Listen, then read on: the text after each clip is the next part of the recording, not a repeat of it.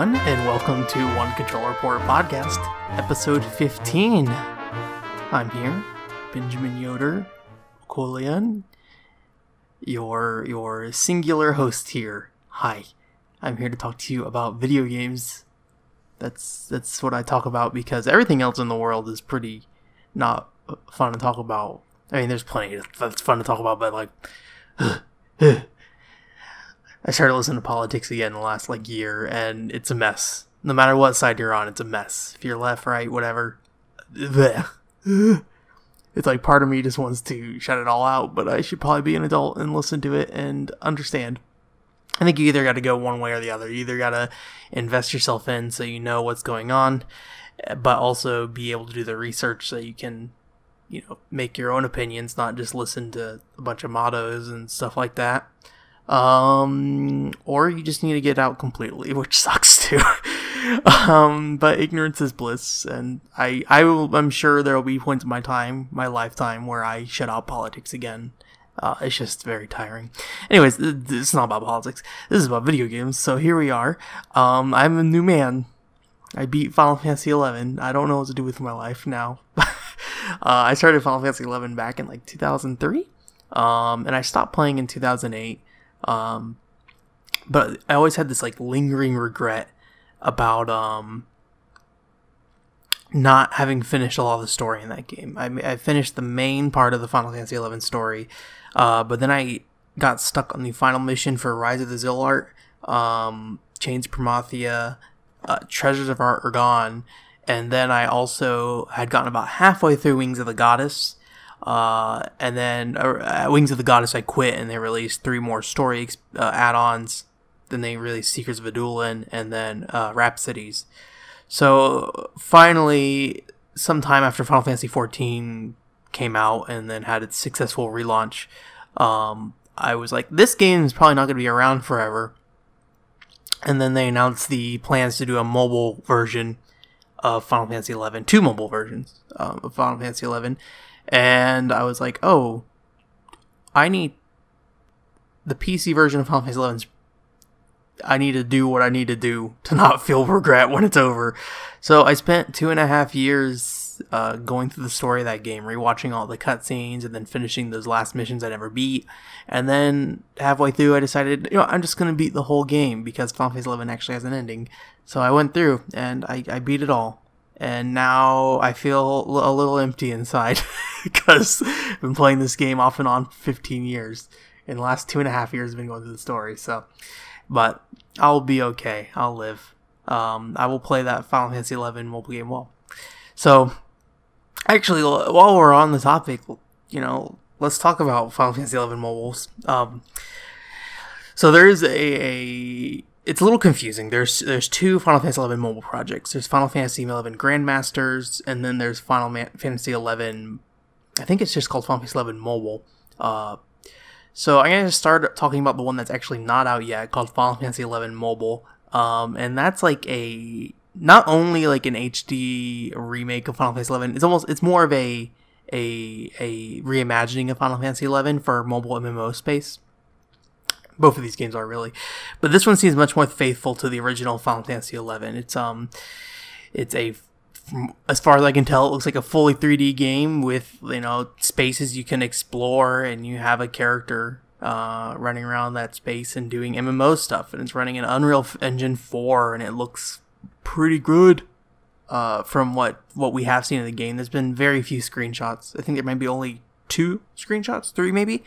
Um, it's being worked on by Nexon, and this is the one that supposedly is coming out in America.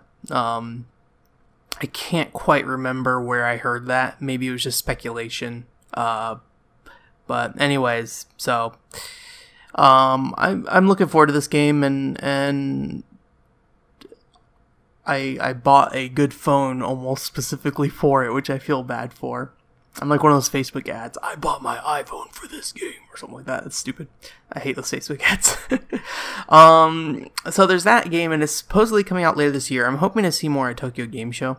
Um, you know, that's where a lot of mobile games show up at, and so Final Fantasy XI Mobile would be pretty fitting for that. Uh, Nexon mi- mentioned it in their, one of their more recent conferences or investor meetings that it's still set for uh, 2017, uh, at least the physical 20 fiscal 2017. So. Um, and then, as I mentioned earlier, there's actually another version of Final Fantasy XI Mobile called Final Fantasy Grandmasters, and this is like a chibi, like I would say, not even like a, a remake or anything like that, but like a completely different reimagining of what Final Fantasy XI is, and it, it's inspired by Final Fantasy XI more than anything. Uh, it's like this isometric top-down uh, uh, RPG game where you you roll to get like the mobile game, so it has gacha mechanics. You roll to get gear, and that gear has like abilities uh, attached to it. And so you uh, level your job normally as you would in any in Final Fantasy XI. You also have sub job options that you can you can level a sub job to equip as like a, a secondary portion to your job. But most of your abilities come from um, the weapons in the game. So you get weapons and armor, and the I think the armor has like stats like haste and stuff like that on it, where um, the weapons have skills like fast blade, uh, cyclone, things like that.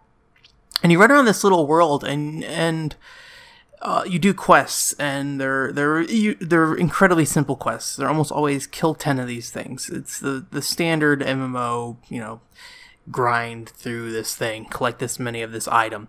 Um, but the areas, while instanced to some extent, um, they they put at least like 20 or 30 people in that same area with you to do quests. And while you can't party up with each other, you can all join the same encounter, up to four people rather. So up to four people can join a, the same encounter. And um it, it definitely gave me a lot of like memories and vibes from like old Final Fantasy 11, like 2005 or before Final Fantasy 11. There's a lot of waiting around trying to get other people to help you uh, to do stuff, and and it's not like old Final Fantasy 11 where it's like I'm gonna sit and wait in my mog house for three hours for a party. um, but it is uh, there is a, a level of patience that comes with it, and um, and if if the if your luck uh doesn't end well and, and, and there's not anyone else in the same area as you, uh, you just gotta, you know, wait it out till the next day. And I'd say that's probably in, in most places a counterintuitive, um, uh, mechanic that doesn't seem like a positive. Um, but for a game that's trying to scratch, scratch the itch of like the nostalgia of Final Fantasy XI, I think it, it's appropriate in this case. Um, at least I, I didn't seem to mind it too much when just being like to put my phone down and then do other stuff uh, while while I waited for someone to come and help me kill things. Uh, but in that case, you know, if you're playing, uh, I'm not a big phone guy, so I'm not really sure how people use their phones normally to play these games.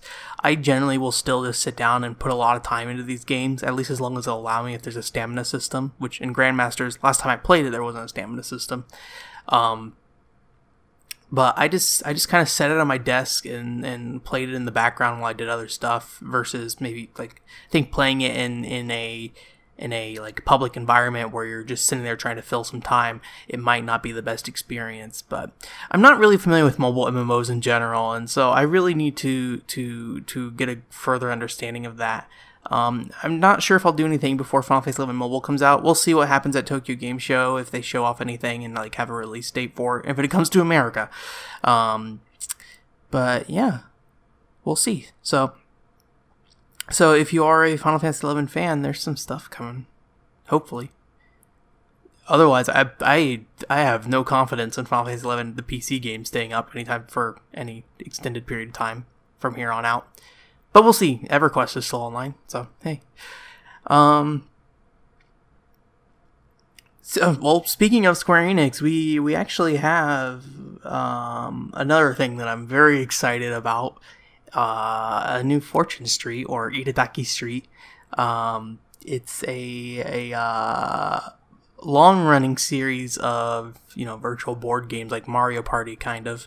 Uh, where it's it's in a lot of ways it's essentially monopoly. um, there's a lot of investing money in stocks and things like that. I'm doing a really bad job of explaining this. So let's start over. So Itadaki Street is this big Square Enix like Dragon Quest and nowadays crossover uh, Final Fantasy uh, series where you play as little Dragon Chibi Dragon Quest Final Fantasy characters running around the board, uh, collecting uh, what are those things called on cards? Like the spade, the heart, the clover, and the diamond, and you're collecting those and you're getting money, and you have to use that money to invest in certain districts of the map. And uh, when you invest in districts, you can also invest on um, on property on the, in those districts, and it's a very simple game at first when you when you look at it originally, but once you get deeper in, there's a ton of strategy in there. There's a lot of investing money in markets that you're not even involved in, but you got to recognize the potential of it and have it, you know, build your funds up. Um so so the version I mainly played was the Wii version and I didn't play a lot of it to be honest. The problem with the with the Wii version and maybe the other versions I haven't played them is that they're long games. It's like I remember starting at like eight o'clock to play to play a game of uh, uh, Fortune Street, and then we wouldn't be done till one or two in the morning. It's ridiculously long, and there's no save feature in the Wii version for local multiplayer, which is ridiculous. Um, but um, so I played that that version that was on the Wii that had Mario characters and uh, Dragon Quest characters rather than Final Fantasy characters. Um, I really liked it. It's just yeah, that, that big time consumption and then needing you know three other people to also be willing to dump that amount of time into Fortune Street. Um, and there's a lot of layers to that game that I never even really got to even touch on. There's like different types of buildings you can build, and like you can change what a space does in terms of like before the match, you can say if this can be a property or if it's going to be like a free build space where you can build your own uh, building with certain traits and things like that. Um, but yeah, it's it's a fantastic board game that's like a step above like the brain dead nature of Mario Party, but maybe the time commitment is too long. And I'm not saying they should shorten it.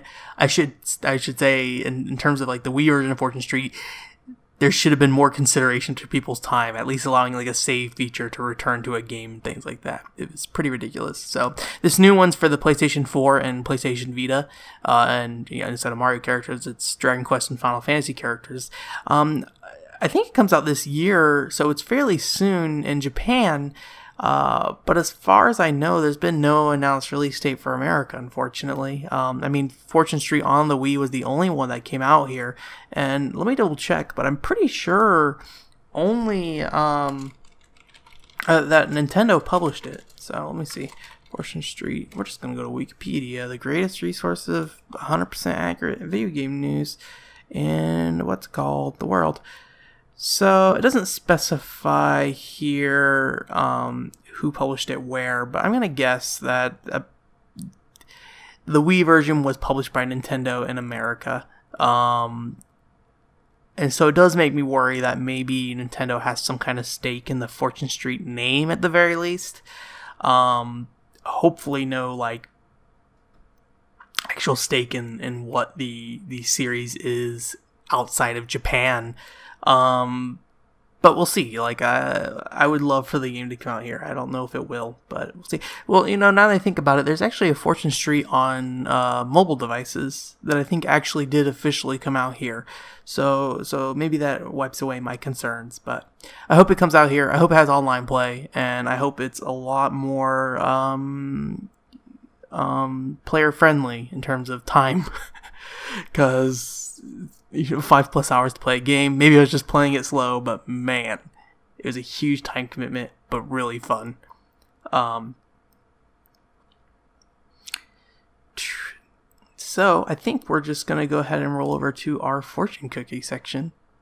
Hopefully, we won't get another Square Enix game. I've talked all about Square Enix today. I've talked about technically four Square Enix games. Oh, um, so I'm gonna go ahead and if you haven't know, if you don't know what this is, I'm basically opening a random game in my collection, and we're going to talk about it using like a randomizer. I need to take out games that I have not played because I can't talk about a game I have not played.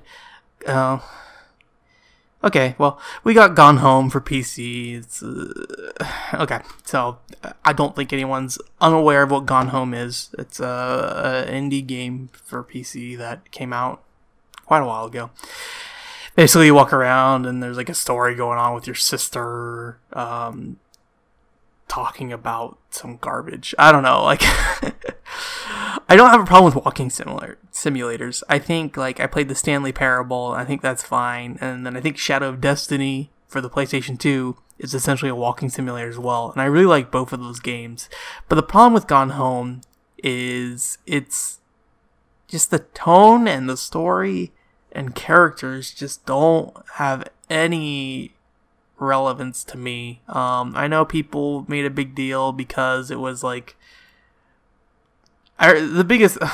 Maybe I'm wrong, but I remember at the time the biggest big deal. And spoilers for Gone Home. I'll give you one second, two second, three second. All right, I'm gonna spoil it real quick. Your sister is lesbian. Uh, I remember people making a big deal about that, and I get it. I guess like uh, having having, I guess what you would call socially sensitive portrayals of people who are gay and lesbian is not particularly uh, the video game's strongest suit at times, or any media's strongest suit at times, I would say. Um, but it just didn't really matter that much to me. I don't really think her being a lesbian even really affects the story in any way, which is probably good. You know, it's it, it didn't. I don't remember it really having an impact, and it probably shouldn't in a lot of ways.